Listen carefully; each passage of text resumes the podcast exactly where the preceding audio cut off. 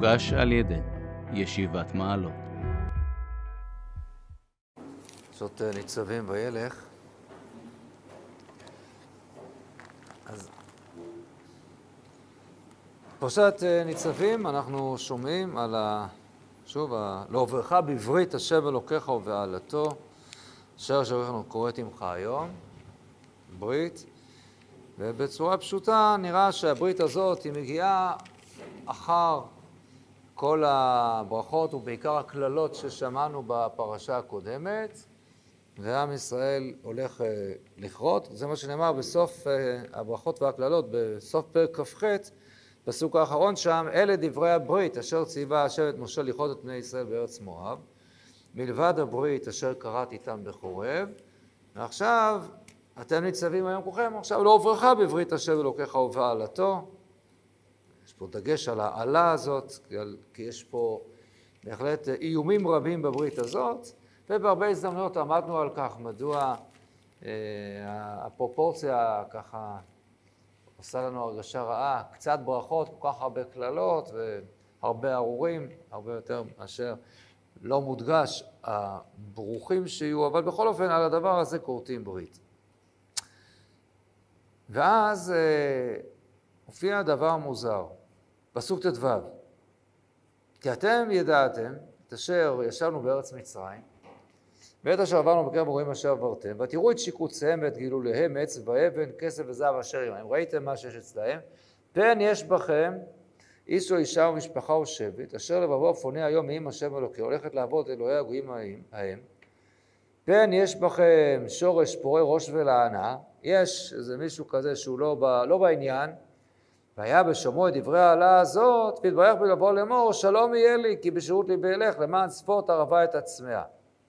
אז יש הרבה מאוד פירושים למען, מה זה למען ספות ערבה את עצמיה, אבל איך שלא יהיה, אה, די ברור שמדובר פה על מישהו כזה שאומר ששלום יהיה לי. אני... זה לא, זה לא ייפול עליי כל מה שנאמר כאן בברית הזאת, אז אם הוא חושב כך, וואה, לא יופה השם סלוח לו, כי אז ישן אף השם וקנאתו באיש ההוא, ורב צבו כל העלה, כתובה בספר הזה, ומחה השם את שמו מתחת השמיים, וידי לו השם לרעה מכל שבטי ישראל, כל עלות הברית הכתובה בספר התורה הזה. וואו, מה, יש כאן איזו התנפלות מאוד גדולה, כאילו מדובר באדם ש... זה כבר, לא, לא צריך להתעצבן, נגיד, לכאורה אסור להגיד ככה, אבל כאילו, מה, מה צריך להתעצבן? יש ברית. מי שמקיים זוכה לברכות, מי שלא מקבל את הקללות. אוקיי, זה מה שאמרנו, אז האדם בוחר. יש אדם שאומר, שטויות, לא מפחד, אז הוא יחטוף. אז מה, מה עכשיו צריך שפתאום עכשיו, כי אז ישן אף השם בקהילתו באיש ההוא, ורב צבו כל הקללה, בגילו של לרע, בסדר, לא צריך להגיד את זה, זה זו משמעותה של הברית. אז כנראה שיש פה משהו גם מעבר לזה, שהוא מפר את הברית. על עצם הפרת הברית לא צריך איזשהו הסבר. מספיק הקללות שכתובות, קראנו אותן, 98 קללות, מלבד מ"ט שעוד נמצאות בתורת כהנים, או, יש הרבה. אה, וכמובן הצד השני של המטבע, שאותה צריך לשאול, אה, למה שאדם יחשוב ככה? אולי יש מישהו שיבוא לומר, יהיה בסדר, לא יקרה לי כלום. מן הסתם יכול להיות שזה מצב נפשי שקשור, בדרך כלל אדם שהוא חוטא. אדם שמחליט לחלל שבת, אם הוא חפץ חיים, אז מן הסתם הוא אומר, אה, לא יקרה לי כלום. כן? אדם שאוכל לא כשר, הוא לא רוצה להיענש, אז הוא אומר, מה, מה, מה יקרה? לא יקרה לי שום דבר. זה מצב לכאורה אה, נכון.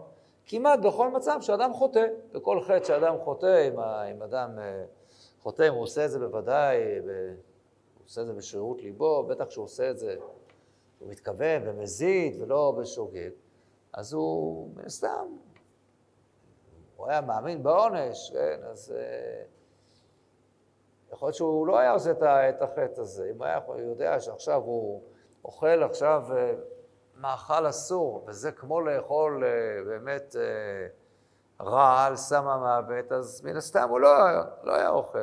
אז אדם שהוא חוטא, מן הסתם זה, זה, זה המחשבה הרגילה שלו, לא, לא יקרה. לא מאמין שיקרה משהו כזה. אז, אז מה החידוש כאן? והתברך בי לבוא לאמור, שלום יהיה לי, גמישות ליבי אלך, והראש אמרו שזה ככה מה שגורם ל... כי אז ישן אף השם וחר. מה קרה? מה מיוחד כאן? מה כאן הנקודה? טוב, גם ההמשך פה מצריך קצת אה, הסבר. אחרי שכתוב שהקדוש ברוך הוא לא יובל לסלוח לו, והוא יחטוף ויחטוף ויחטוף, ואז פסוק כ"א: ואמר הדור האחרון, בניכם אשר יקום מאחריכם, ואנוכי אשר יבוא מארץ רחוקה, וראו את מכות הארץ ההיא ואת תחלואיה אשר חילה השם בה, גופרית ומלח, שרפה כל ארצה, לא תזרע ולא תצמיח, לא יבוא כל עשב, והפכה סדום ועמורה. אמרו על אשר כך לה... לא כל כך ברור איך זה מתחבר. איך זה מתחבר? אה, לא, לא, לא כתוב. כאילו חסר פה משהו. אנשים יבואו מארץ, אני הייתי מצפה שאולי כתוב, אחרי שהשם מבדיל אותו לרעז, יגיעו אחרים וישאלו, וואו, מה קרה שעשו, הבן אדם הזה נענש כל כך? אז יספרו בגלל שזה מה שהוא עשה. אבל השאלה כאן שהם שואלים את עצמם, הדור האחרון והנוכרי, הם שואלים בעצם, על מי עשה השם ככה לארץ הזאת, מאחורי האף הגדול הזה. אז גם אם הכוונה לארץ הזאת, הכוונה אולי לא רק לארץ, אלא גם ליושבי הארץ, למרות שהדגש הוא כאן, גופרית ומלח, שרפה כל ארצה, לא תזהר ולא תצילו ללב כל עשב, על האדמה, אבל איך שלא יהיה, אבל בכל אופן זה משהו שהוא יותר ציבורי. אבל לא שמענו שהציבור חטא פה או משהו. לכאורה שמענו, התיאור כזה, יש ברית, ואז הקדוש ברוך הוא אומר, אם יש פה איזה מישהו, כן, אה, פן יש בכם, איזה מישהו, איש או אישה, משפחה, אולי שבט, אבל שהם אז הם יחטפו חזק. אחר כך שיבואו לשאול מה קרה, לא, מה קרה, פתאום לארץ לכולם, מה זה הדבר הזה? אז רש"י עונה על זה. איפה רש"י עונה על הדבר הזה? עונה על זה בהמשך. בסוף כל הסיפור הארוך הזה, אז אה, אנחנו בסוף פרק כ"ט, הנסתרות להשם אלוקינו והנגלות לנו לבנינו עד עולם לעשות את כל דברי התורה הזאת. גם הפסוק הזה רבו בו הפירושים, אבל רש"י אומר את הדברים המפורסמים בעקבות חז"ל, אז אומר רש"י כך: הנסתרות להשם אלוקינו, ואם תאמרו, מה בידינו לעשות? אתה מעניש את הרבים על הרהורי היחיד, שנאמר, פן יש בכם איש, שזה בודד, ואחר כך וראו את מכות הארץ ההיא. והלא אין אדם יודע במטמוניו של חברו.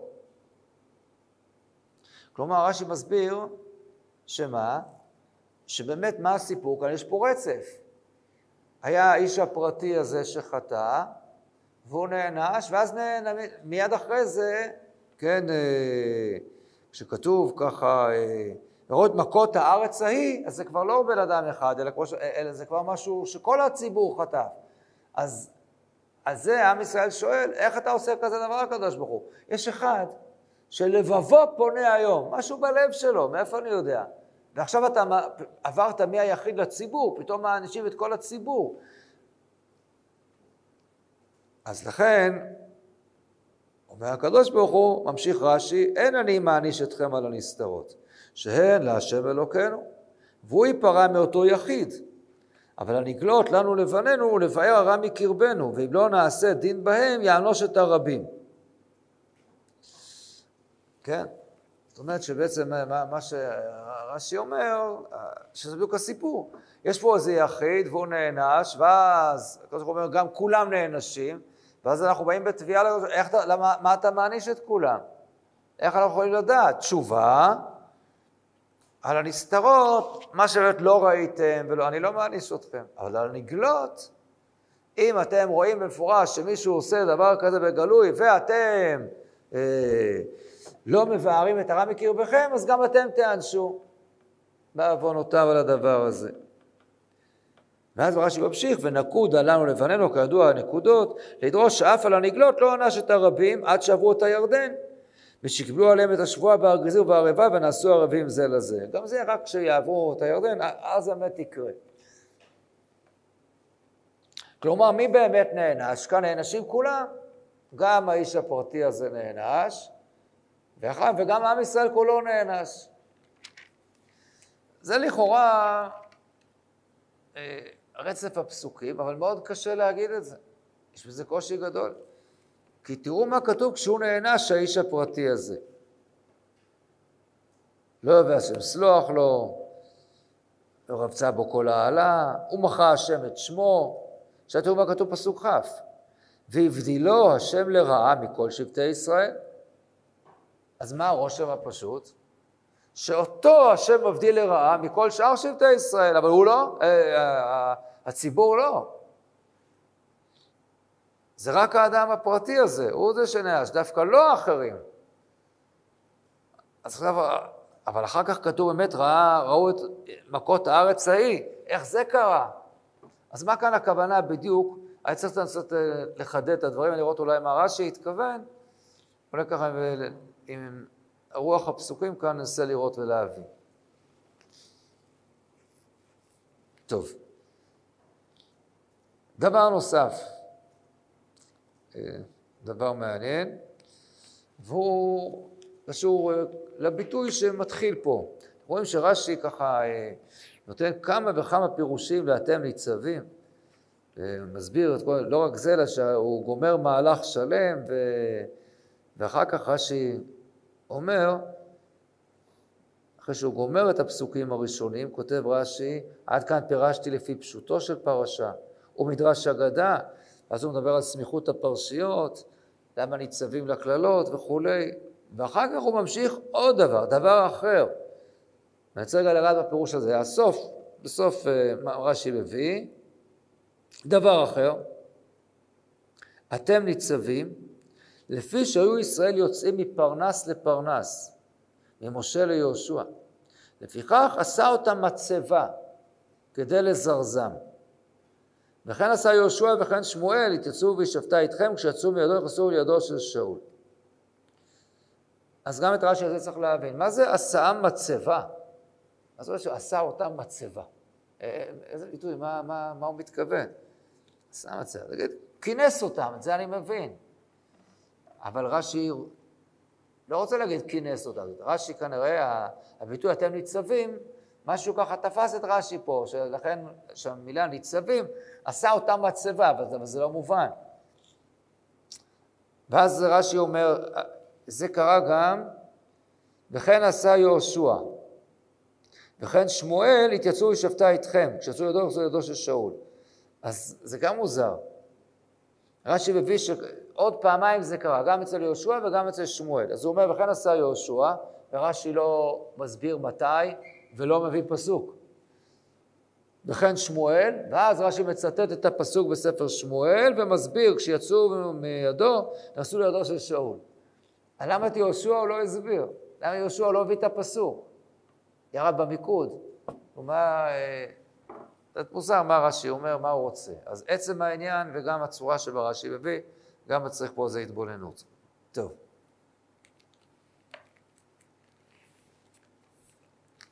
ניקח אה, פרשה שהיא לגמרי לגמרי באמת לא קשורה פה לסיפור הזה בכלל. פרשה, משהו קצרצר. מלחמת ישראל מול הפלישתים, שאחר כך התפתחה למלחמה של דוד מול גוליית. בפרק י"ז בספר שמואל, והפלישתי בא ומחרב את מערכות ישראל וכולם מפחדים, ודוד בן איש יפרטים, בית לחם יהודה, ושבו ישי וכולי, הוא הקטן, שלושה הגדולים הלכו, ואז דוד מגיע, ודוד הולך ושב מעל שאול לראות את צאן אביו, בית לחם, ויגש הפלישתי השכם והערב, ויתייצב ארבעים יום, מביא שם רש"י דרך חז"ל. מה זה השכם והערב? שהתכוון לבטל אותה מקריאת שמע של שחרית וערבית. אין שום ספק, ברור שזה מה שגוליית התכוון. לא רק זה, אלא הוא גם שלח להודיע לפני כן, תגידו, מתי זמן רבנו תם? כאילו, עד מתי אני יכול להגיע, בדיוק להפריע לכם בקריאת שמע? מה זה? מישהו מאמין לדרשה הזאת? זה מה שככה, או תרגמו לו את זה. למה להגיד את הדרשה הזאת? על מה זה בנוי בכלל העניין הזה? טוב, ניקח סיפור אחר. בספר שמות, בתחילת ספר שמות, משה בתיבה, ותרת בת פרעה לרחוץ על היאור, ונערותיה אורחות על יד היאור, ותרת התיבה בתוך הסוף, ותשלח את אמתה ותיקחיה. ותפתח ותראה את הילד, והנה נער בוכה, ותחמול עליו, ותאמר וילדי העברים זה. ותאמר אחותו ובת פרעה, היה וקראתי לך אישה וכולי. כן, אז... אה, החז"ל כאן דרשו דברים מעניינים על הפסוקים הללו, אה, וככה אנחנו, בואו ניגע כאן ב... ותפתח ותראהו, אומר רש"י, את מי ראתה? הילד. זהו פשוטו. זה מה שכתוב, ותפתח ותראהו את הילד. יפה. ומדרשו שראתה עמו שכינה. מה קרה? למה צריך את מדרשו פה? ומה זה שראתה עמו שכינה? ראתה איתו שכינה. למה? זה מה שהיא ראתה עמו? מאיפה זה כתוב? יש אומרים... אז, אז זה מתחיל כמובן, הקושי הוא ש"ותפתח ותראה הוא", זה קצת מיותר. מספיק שהיה כתוב ותפתח ותראה את הילד. הוו הזאת של ותראה הוא, זה בא לייחד עוד משהו. אז רש"י, הפשט הוא, ותראה הוא, הכוונה ראתה אותו, את הילד. כן? אז אולי זה בא להדגיש הפשט, כאילו שאתה מסתכלה במיוחד על הילד ומשהו במראה שלו, משהו מיוחד אצל אותו, יכול להיות, אבל המדרש, זה אומר דורשני, כי גם אם היה רק כתוב ותקרא ותראה את הילד, זה גם הילד, זה גם אפשר להגיד אותם דברים, לכן רש"י הביא את המדרש. אז כנראה שהיא ראתה עוד משהו, לא רק את הילד, ראתה משהו נוסף. אז מה הביא את רש"י עכשיו להגיד שהיא ראתה שכינה עמו. יש עוד כמה וכמה דברים שיכול להיות שהיא ראתה עמו.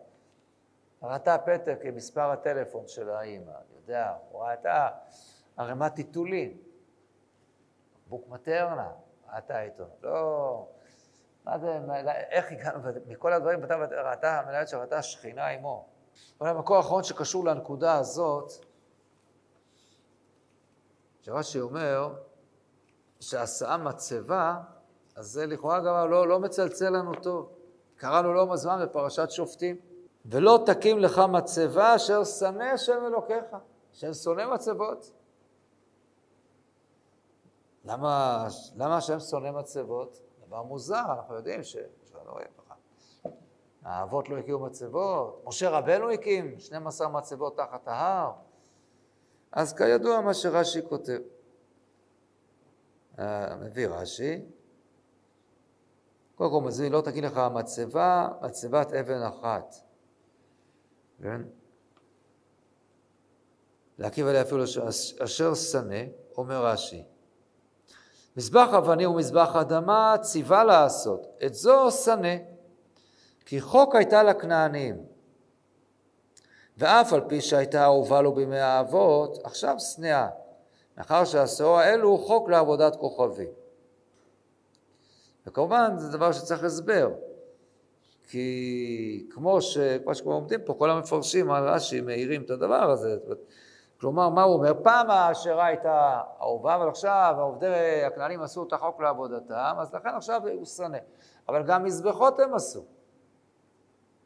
אז גם את המזבחות הוא אמור לשנוא. כפי שכתוב מפורש, את מצבותם שאוהב את מזבחותיהם, תוצאות, גם את המזבחות וגם, וגם את המצבות, צריך לנצץ, לנתץ ולשבר. אז גם, גם מזבחות הם עשו, אז למה על המזבח לא נאמר אשר שנא? מה רש"י מתכוון בעניין הזה?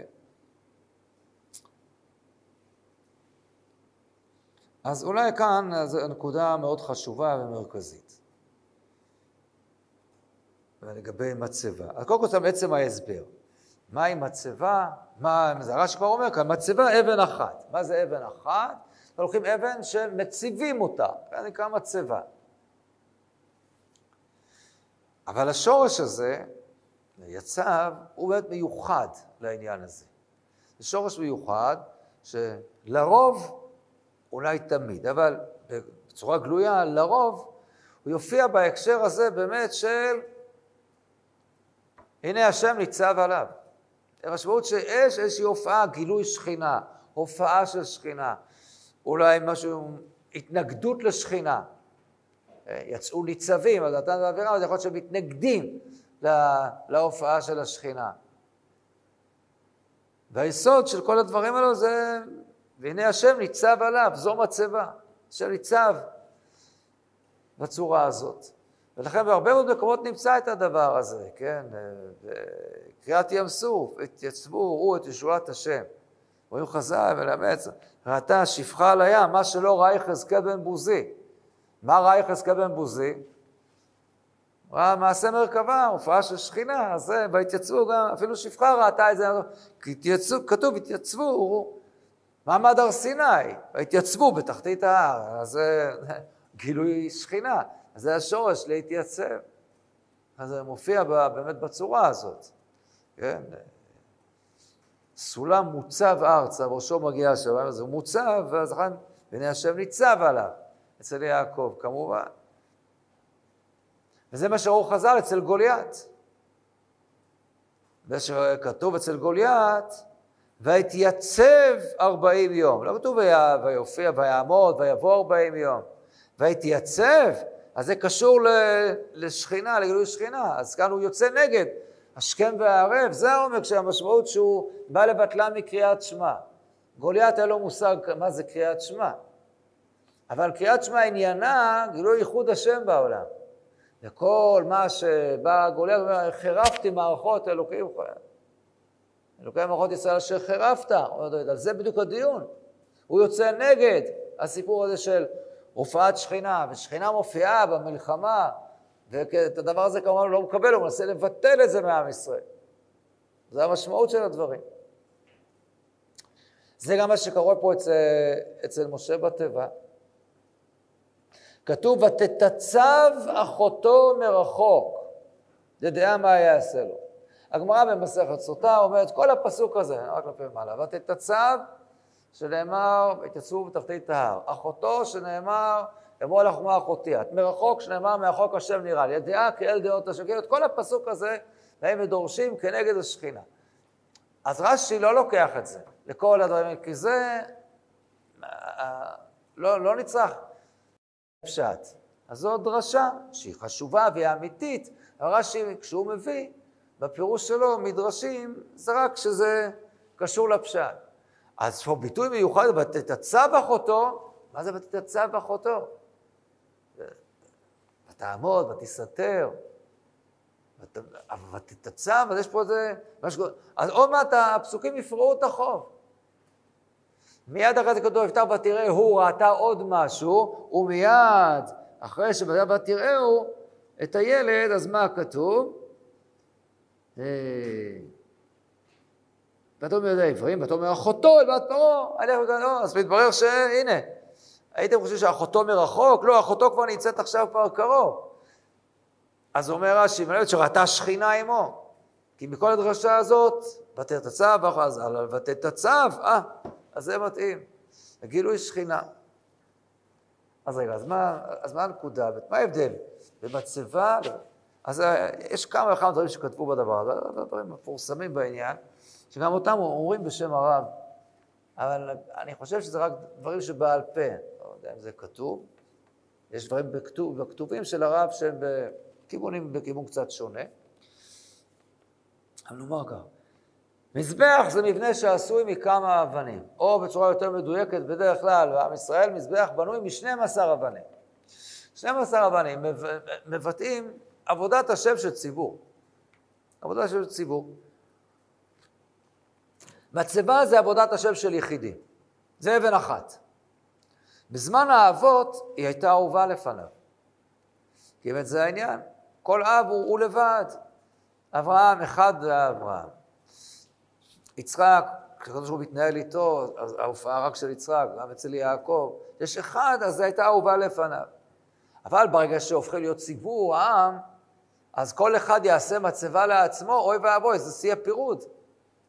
לא, עושים פה 12 אבנים ביחד, כמניין שבטי ישראל, או שמופיע למשל אצל אליהו בהר הכרמל, שהוא בונה מזבח 12 אבנים, כמניין שבטי ישראל אשר היה דבר השם ודאו לאמור, ישראל יהיה שמך. אז מודגש העניין הזה, כמו המעבר של הירדן ויהושע כידוע. אז לכן בזמן האבות היא הייתה אהובה, אבל עכשיו כשעם ישראל כבר ציבור, אם כל אחד מקים לעצמו מצבה, זה חוק לעבודתם של עובדי הכנענים. חוק לעבודתם לא בגלל שהם הקימו רק מצבה, הם הקימו גם מזבחות, אלא תפיסת העולם של המצבה. אין אצלהם ציבור. אין דבר כזה אצלהם משהו שהוא מאחד את כולם ביחד. כל אחד לעצמו. זה החוק לעבודתם. התפרדו כל פועלי האבן. אין אצלם חיבור אמיתי. כל אחד מצבה לעצמו. זה שנא השם אלוקיך, לא תקים לך מצבה. אבל כאן יש משהו אחר. כאן מה שעושה משה רבנו, הוא לוקח את כל עם ישראל והופך אותה למצבה אחת. אה, זה משהו אחר, וננסה להגדיר. נראה שזה הסיפור פה של כל הפרשה הזאת. היחס הזה המיוחד שיש בין היחיד לבין הרבים, בין האדם הפרטי לבין הציבור. זה מאוד מאוד בולט פה בפרשה. כבר בתחילת הפרשה כך זה מתחיל. אתם ניצבים היום כולכם? נו, אמרת הכל. כולכם, זה הכלל, זה, זה כולל את כולם, זה כולכם. אבל תוך כדי דיבור, מיד עוברים מן הכלל, עוברים אל הפרט. מה זה אתם ניצבים כולכם? מי זה כולכם? ראשיכם, שבטיכם, וזקניכם, ושותיכם, כל איש ישראל, טפכם ונשיכם, ככה שם זה גמרם, חותם אצלך, עד שומעים ממך. נו, בשביל מה צריך? כבר אמרת כולכם. זה בדיוק חלק מהסיפור כאן.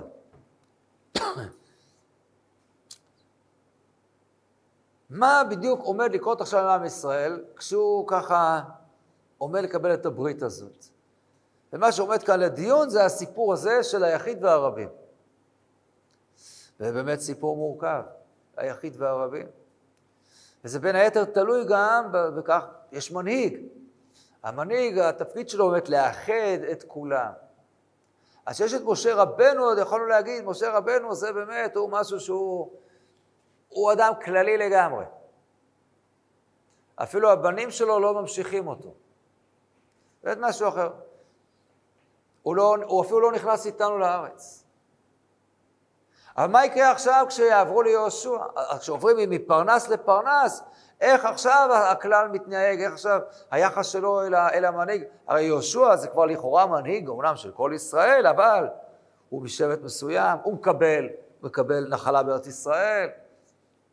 אז, אז האם כולם באמת יהיו שותפים אצלו, ב, ב, יהיו בעיניו שווים, הוא באמת יהיה אחראי לכולם? מורכב קצת. אז כשעוברים מפרנס לפרנס, אז, אז, אז צריך את הדבר הזה, עוד מעט אני אסביר מה זה עשה בדיוק מהצבע. אצל יהושע זה קצת שונה. יהושע לא העביר אותם מפרנס לפרנס. יהושע נפרד מהם, אבל לא היה פרנס אחר. הוא לא העביר את זה לאיזה ממשיך שלו, לכן רש"י לא כותב על יהושע, הוא רק כותב, משה העביר אותם מפרנס לפרנס. זאת אומרת, וכן יהושע. וכן יהושע לא על פרנס, אלא שגם הוא עשה אותם מצבה. כי אצל יהושע באמת הביטוי, שיהושע נפרד מהם בפרק האחרון בספר יהושע, הביטוי ממש ממש ברור ובולט, תחילת פרק כ"ד, ויאסוף יהושע את כל שבטי ישראל שכמה, ויקרא לזקני ישראל ולראשיו ולשופטיו ולשוטריו, זה ממש כמו אצלנו, ויתייצבו לפני האלוקים. אז פה רש"י גם לא צריך להגיד שום דבר, זה לא מפרנס לפרנס, אלא פשוט יהושע כשהוא נפרד מהם. יהושע לקח את זה ממשה. כמו שמשה כשהוא נפרד עשה את זה, גם יהושע כשהוא נפרד הוא עשה את זה, אבל לכן הוא כותב, וכן יהושע. יהושע, כל מה שהוא עשה זה לא כמו אצל משה, אלא לא מפרנס לפרנס, אלא...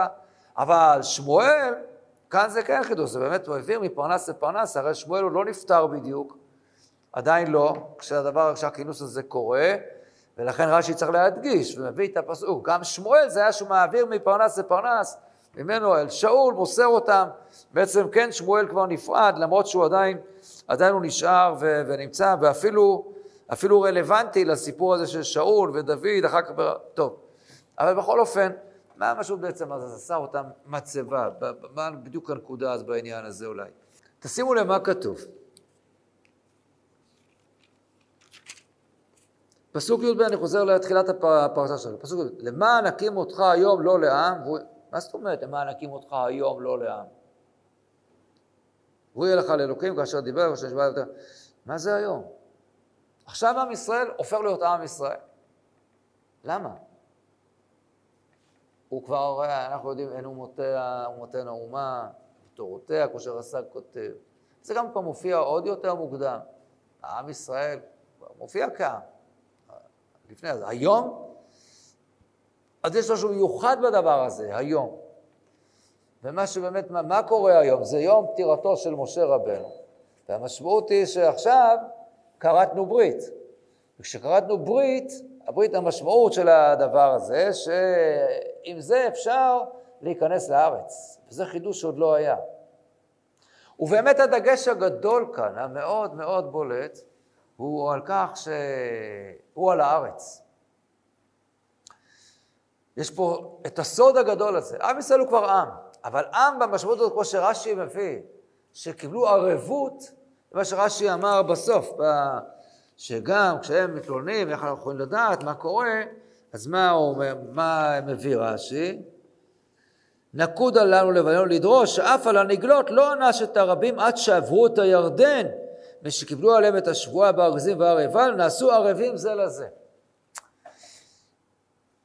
ההשלמה של עם ישראל כעם בצורה מלאה, זה דבר שקורה רק כשעוברים את הירדן, כשהם נכנסים לארץ ישראל, בארץ. וזה דבר מאוד מעניין. מכיוון שיש לנו כאן עוד דבר שכאן נאמר בפסוקים, אנחנו רגילים אליו מאוד, מכירים אותו, אבל באמת הוא מעורר שאלה גדולה. מה עוד אומר כאן? ולא איתכם לבדכם אנוכי כורת את הברית הזאת ואת העלה הזאת.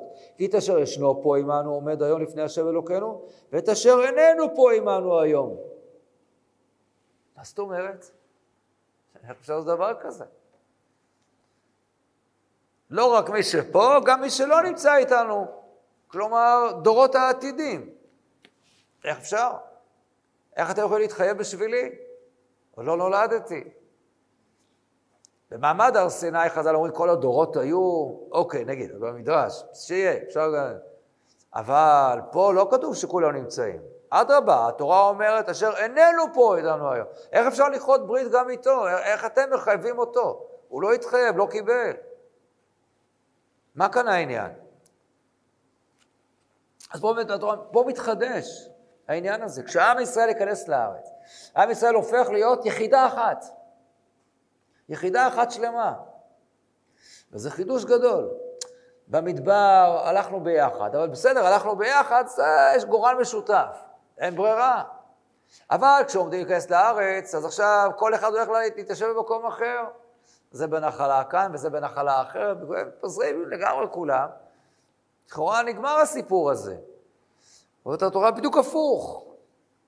לעוברך בברית השם אלוקיך ואותו זה כשעוברים את הירדן, הסיפור של הארץ. עם ישראל, בארץ ישראל, אז הוא הופך להיות עם בצורה השלמה. הוא כבר קראו לו קודם עם.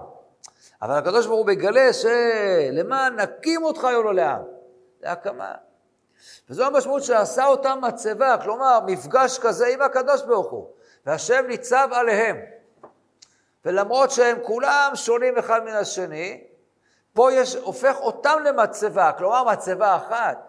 מה שהקדוש ברוך הוא שונא, שכל אחד מעם ישראל, כל אחד יקים לו מצבה לעצמו. זה התפיסה של הגויים. עם ישראל צריך להיות עכשיו מאוחדים, כן? כולם מאוחדים וככה נשמה אחת בגופים מחולקים, כפי שכותב על התניא. ולכן עכשיו הוא הופך את כולם למצבה, כולכם עכשיו אתם מצבה אחת, ניצבים מצבה אחת, וזה עכשיו ככה, המעבר הזה, זו הברית. והמשמעות הזאת שעם ישראל הוא יחידה אחת, עד כדי כך, שזו נשמה אחת, שזה בכלל לא משנה מתי. גם אלה שעדיין לא נולדו, זה חלק מאותו אורגניזם אחד שעם ישראל, כנסת ישראל. שאיתה הקדוש ברוך הוא כורת ברית, וזה משהו שהוא נצחי. והנצחיות הזאת באה לידי ביטוי דווקא בארץ ישראל, דווקא בארץ. ומי כעמך ישראל גוי אחד בארץ, גם להלכה, הגמרא מביאה, קצת הוריות מפורסם, ככה ששלמה, זה קהל גדול, לבוא חמת, שרק אלה שנמצאים בארץ ישראל הם נקראים קהל. אפילו אם רוב ישראל בחוץ לארץ, אז מה שקובע זה אלה שנמצאים בארץ ישראל, זה, שם זה הציבוריות הישראלית. בא לידי ביטוי, זה החידוש שיש כאן. וזה חידוש גדול שלא כל כך יודעים אה, איך בדיוק לאכול אותו. ולכן כאן, על הדבר הזה, יש, אה, כל מיני כאלה שאומרים, בסדר, הבנתי. מה הכוונה שכורתים ברית? הכוונה היא עם רובם, כאילו, זה, אבל... אני לא שייך, אני יכול, אם אני עושה פה, אם הרוב יהיו בסדר ואני זה, אז מה קשור? לא, לא, אני, אני לא קשור לעסק. על הדבר הזה, כאן איש או אישה, משפחה, אפילו שבט, שהוא חושב, המחשבה פה זה לא כמו ששאלנו כל אחד שעובר חוטא וחושב שאני לא אענש. פה, למה הוא חושב שהוא לא ייענש? כי הוא לא מבין את הדבר, המושג הזה שנקרא כלל ישראל. מה זה עם ישראל? נגד זה הוא יוצא. לא הסיפור של העבירה הפרטית. אבל בסדר, הכלל, זה לא כולל את כולם, נו, מה זה, באמת יש דבר כזה? אין דבר כזה, הכוונה שהציבור גר בגדול ככה, שהם, אה, בסדר. ואני עכשיו לא שם, מה הבעיה? זו כפירה בדבר המהותי כל כך של נשמת ישראל, כנסת ישראל. על זה ישן אף השם וקהילתו. ובאמת מה שבסוף קורה, זה כשאחד פרטי בעם ישראל שאומר זה פוגע בכל העם. אז בפועל, נכון, הוא אומר, זה מדובר בצורה כזאת שעכשיו מה? מדובר שעכשיו, אם ראיתם משהו כזה ואתם לא ביארתם את הרע, לא באתם לבאר הרע מקרבנו, אז אתם נענשים. אבל התורה כאילו מציגה את זה גם בלי קשר לדבר הזה. בעצם עצם העניין. אז האדם הפרטי הזה הוא ייענש. והעונש שהוא ייענש, באמת, אני אפלה אותו, הבדילו של הרע מכל שבטי ישראל. אתה רוצה להתנתק, אני מנתק אותך ועכשיו אתה... אבל אתה נענש. אבל הדבר הזה הפיל הרס ורעל בעם ישראל כולו.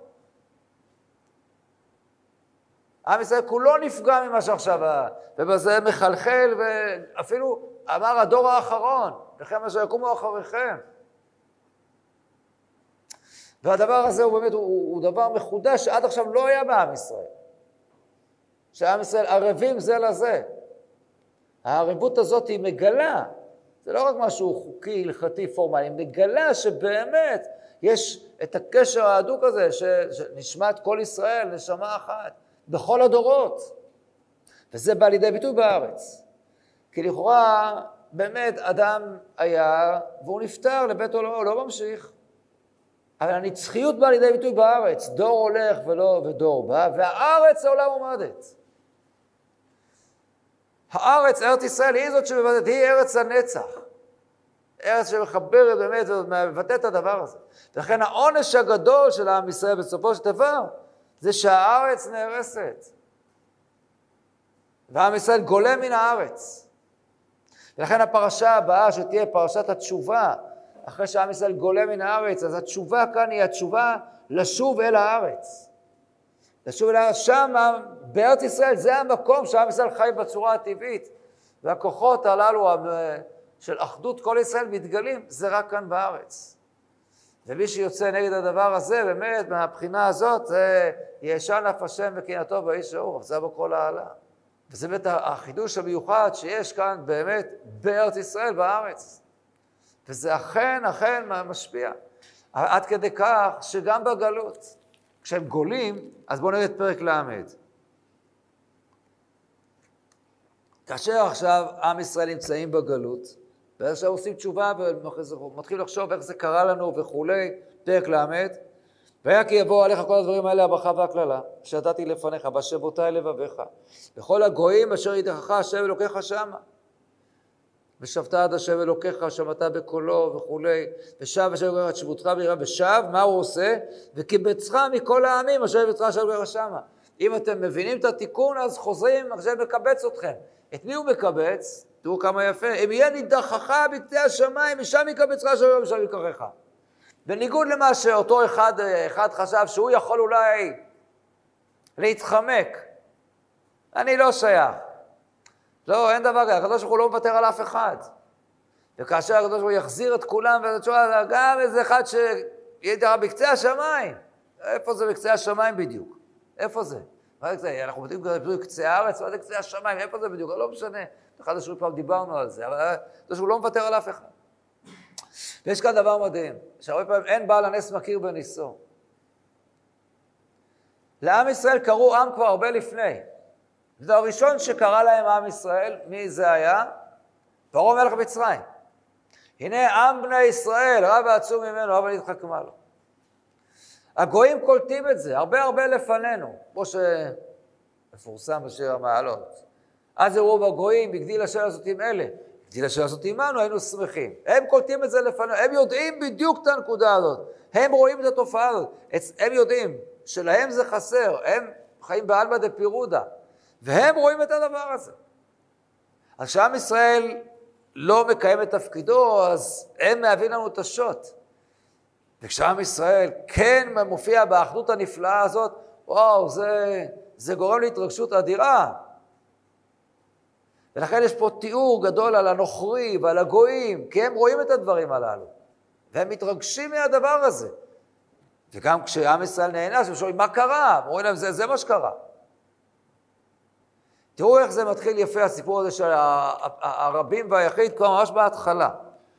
נחזור עוד פעם להתחלה. אתם ניצבים כולכם, אז זה בלשון ריבוי, נכון? אתם, ניצבים, כולכם. ראשיכם, שבטיכם, הכל בלשון רבים, זקניכם, שודריהם, כל איש ישראל, בריבוי. טפכם, נשיכם וגרך. מה יצא להיות כתוב? וגרכם. מה זה גרך? מחוטב עציך עד שואב מימיך. מה זה הדבר הזה? למה עברנו ליחיד? כי זה בדיוק הנקודה, עם ישראל כולו, כל הזה, אבל זה כולכם. אז הגויים מגלים את זה, אז מגיעים הגויים, פתאום יש לך גרחה. כל עם ישראל כולו עכשיו מבחינת הגויים, הם רואים פה את כולם, אנחנו, זה אלה ואלה ואלה. הגויים רואים, אה, יש פה משהו אחד, הם רואים את זה מבחוץ. אז זה גרחה. וחוטא בצרה, מה אומר רש"י על חוטא בצרה עד שואב ממך? רואים מה אומר רש"י? זה מפורסם מאוד מה שאומר כאן רש"י. מחוטב עציך, אומר רש"י, מלמד שבאו כנענים להתגייר בימי משה, כדרך שבאו גבעונים בימי יהושע. וזהו האמור בגבעונים, ויעשו גם המה בעורמה. ונתנה משה חוטבי עצים שואי מים. למה כתוב על הגבעון? ויעשו גם המה בעורמה על הגבעון. מי זה גם? אה, כבר היה. הנה עכשיו בימי משה. גם ישראל עומד, רגע לפני הכניסה לארץ, פתאום הגויים מרגישים. יש פה משהו. באים להתגייר. זה וגרך, אנחנו רוצים יותר, שבאמת מרגישים את הדבר המיוחד הזה שיש בעם ישראל. וכשזה חסר בעם ישראל, אז בדיוק הפוך. אז הגויים באים, אז מה, ראו תחלואה ארץ, כל הדברים האלה, ואז על זה הם עוד מענישים אותנו. כמה זה ממש, בארץ ישראל זה המקום שעם ישראל אמור להיות, ומי כמוך ישראל, גוי אחד בארץ. וצריכים להכיר ולהבין, אנחנו צריכים מאוד מאוד להפנים את הדבר הזה. כמה הדבר הזה משמעותי וחשוב. האחדות של עם ישראל בארץ ישראל היא לא באה על חשבון. זה שלא, אין פה אחידות, לא כולם אותו דבר, בכלל לא. יש פה פירוט גדול, מי זה הכולכם? ראשיכם, שטרי ראשיכם, זקניכם, שוטריכם, חותם עציך, יש פה הרבה הרבה הרבה, רש"י אומר, כן? החשוב חשוב קודם. יש, יש מעלות מעלות, זה בסדר גמור, וכל אחד עם התפקיד שלו והעניין שלו, לא באים לטשטש את ההבדלים. כל אחד יש לו תפקיד שלו, את הפן המיוחד שלו בעבודת השם, אבל זה כולכם. אבל זה כולכם. וזו באמת האחדות, לפני שארץ ישראל אמורה לבטא. ולארץ ישראל יש לה בכל, לכל שבט, היא נותנת בדיוק את ה, מה שהיא אמורה לתת לאותו שבט בעבודת השם שלו. יש שבט שעבודת השם שלו מתאים לגיאוגרפיה כזאת של הרים, ויש שבט שמתאים יותר לעבודת השם שקשורה לים, כאלה לנחלים, וחלק למקום קר יותר, מקום אה, חם יותר, הכל הכל, הארץ מגלה את רצון השם, שיבוא לידי ביטוי, אבל בסוף זו ארץ אחת. כל הארץ הזאת שמגלה את... וזה באמת התפקיד המיוחד שיש לעם ישראל. כמה חשוב, הדברים האלה כל כך כל כך חשובים לנו היום. וזה אולי הדבר המרכזי כאן שאמור להחזיק, זו הברית שהקדוש ברוך הוא קוראת איתנו, עם כולכם. ועם ישראל צריך לדעת, בוודאי ובוודאי שלא חלילה נפסיד את ארץ ישראל. וארץ ישראל זה המקום שבו אנחנו אמורים להיות כולם, כולם ככה מחוברים, לא מוותרים על אף אחד. ומי שמנסה להוציא את עצמו מן הכלל ולא מבין מה זה הדבר הזה, אה, הוא ראה, כן, היינו במצרים, ראינו, בסדר, לא כולם, ראינו את העמים, זה, זה מה שאומרת התורה. זה לא רק תראו את שיקוציהם, הכוונה רק את הפסלים שלהם, אלא מה הם מבטאים. כל אחד עם הפסל שלו, כל אחד עם האליל שלו, אין איזה קיבוץ אמיתי. אני יודע שהאומה המצרית, בסדר, לא, אותו דבר עם ישראל, אוי ואבוי, זה מה שאנחנו מרגישים. אז זה ישן אף השם וקנאתו באישו. אבל אנחנו באמת מקווים שלא ככה, שהדבר הזה אולי, וכבר צריכים ללמוד את הלקח הזה, ואז נגיע דווקא להבטחה הגדולה, שאפילו אם חס וחלילה אין לי דרכה בקצה השמיים, שם יקבצך השם אלוקיך, שם יקבצך בעזרת השם, נזכה לדבר הזה בצורה שלמה. שבת שלום.